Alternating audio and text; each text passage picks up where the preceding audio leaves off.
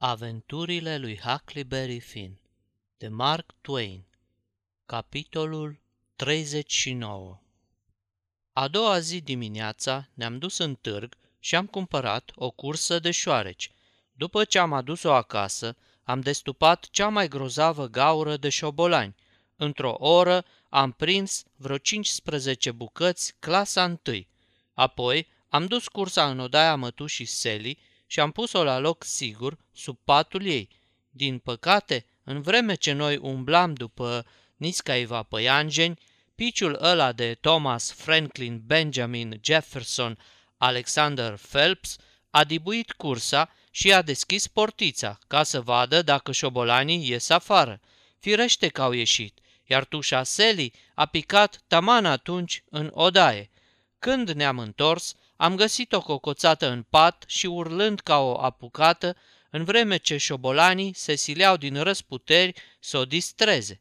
Ne-a luat la rost și ne-a scărmănat pe amândoi cu nuiaua, iar după aia ne-au trebuit vreo două ceasuri până să prindem alți 15-16 șobolani și nu de aceeași calitate ca ei din tâi, care erau crema. Firar al dracului de mucos, ce o fi venit să-și bage nasul – N-am văzut în viața mea șobolani mai frumoși ca ei din prima serie.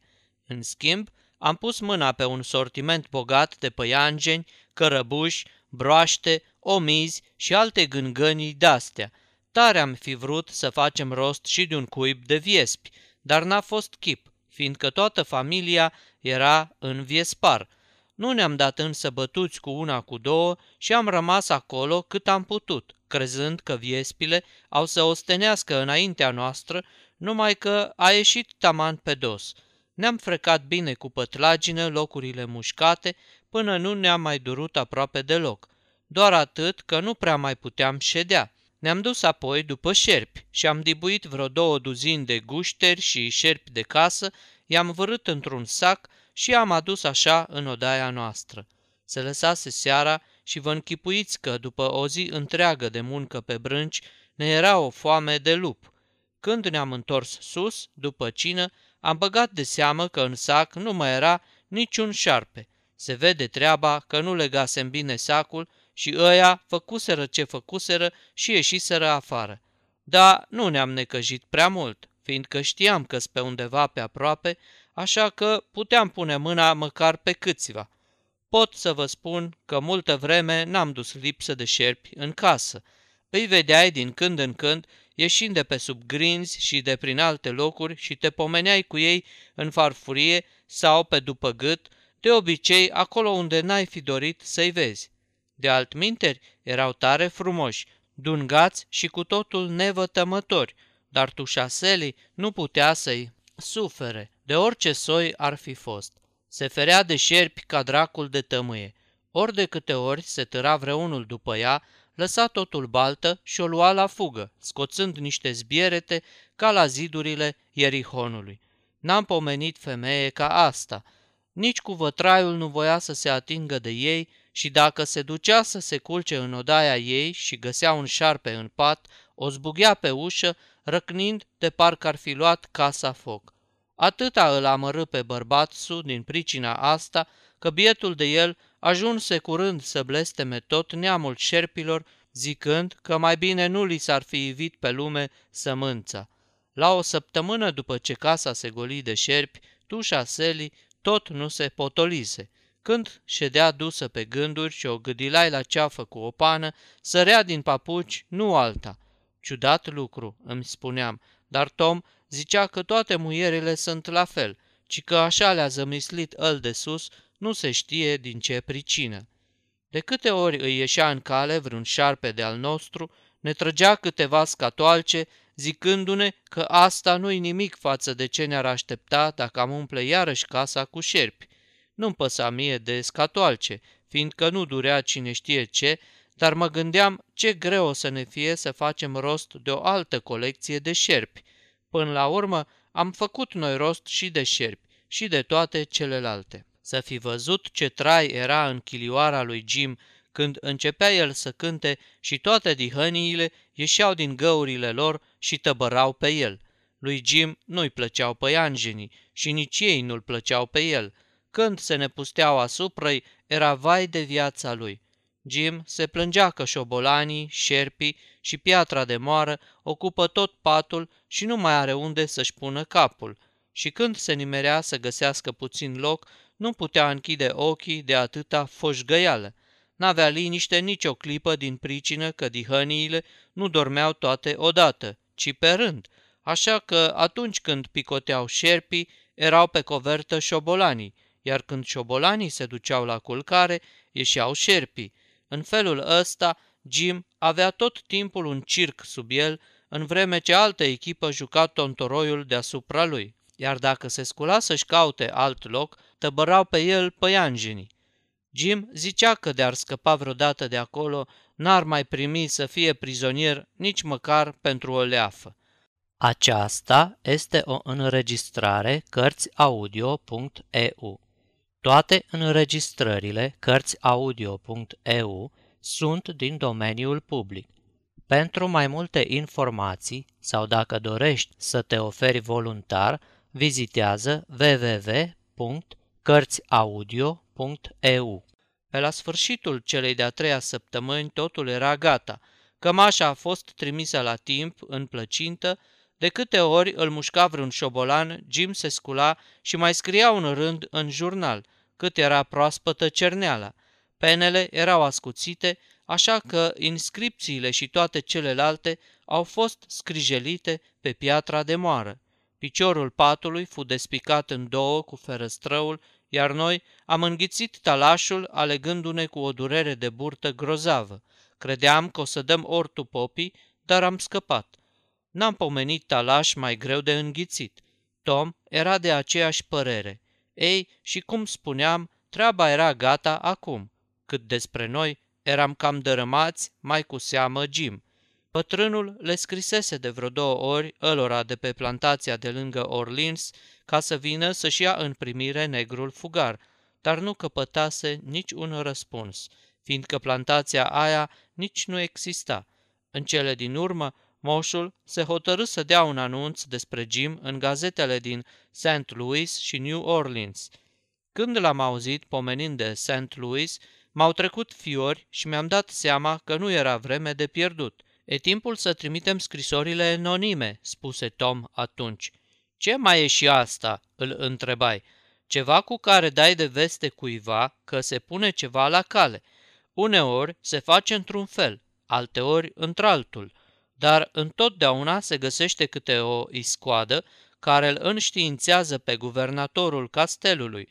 Când Ludovic al XVI-lea a vrut să o tulească din palatul Tuleriilor, L-a părât jupâneasa. E un mijloc foarte bun. La fel și scrisorile anonime. Vom folosi și un mijloc și celălalt. Se mai obișnuiește ca mama prizonierului să schimbe hainele cu el. Ea rămâne în temniță, iar el o șterge îmbrăcat în straiele ei.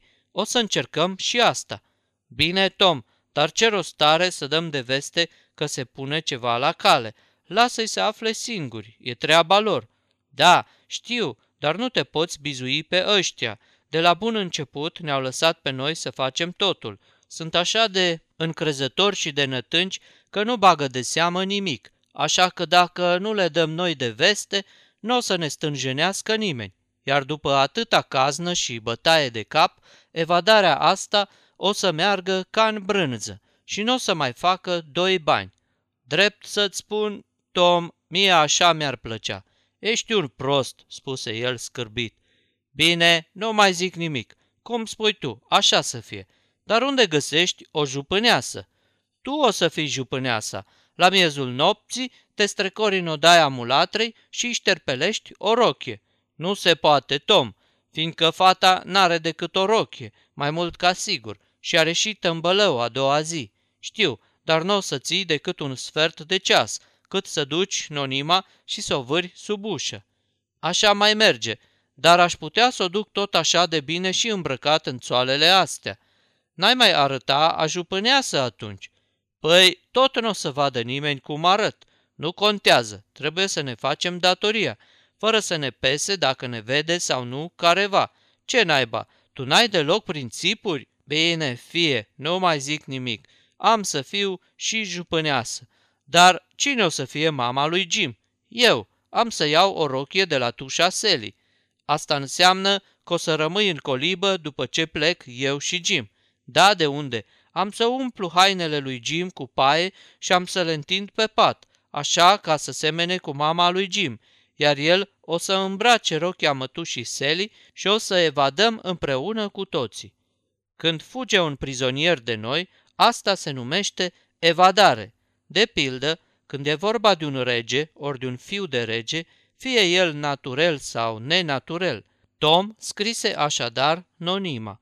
În aceeași seară am furat rochia mulatrei, am pus-o pe mine și am strecurat scrisoarea sub ușa din față, întocmai cum mă învățase Tom.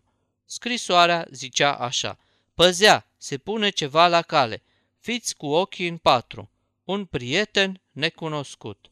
În seara următoare, Tom desenă cu sânge pe ușa din față o tidvă și două oase încrucișate, iar o seară după aceea zugrăvi pe ușa din dos un coșciug. Toată familia început să tremure de frică. Dacă ar fi aflat că li e casa plină de strigoi, gata să se repeadă asupra din toate părțile, de sub paturi și din tavan, n-ar fi fost mai speriați. Când se trântea vreo ușă sau cădea ceva pe jos, tușa Sally sărea în sus, zbierând. Când ședea în jilț și îi puneai mâna pe umăr, tot așa. Nu mai avea liniște, săraca.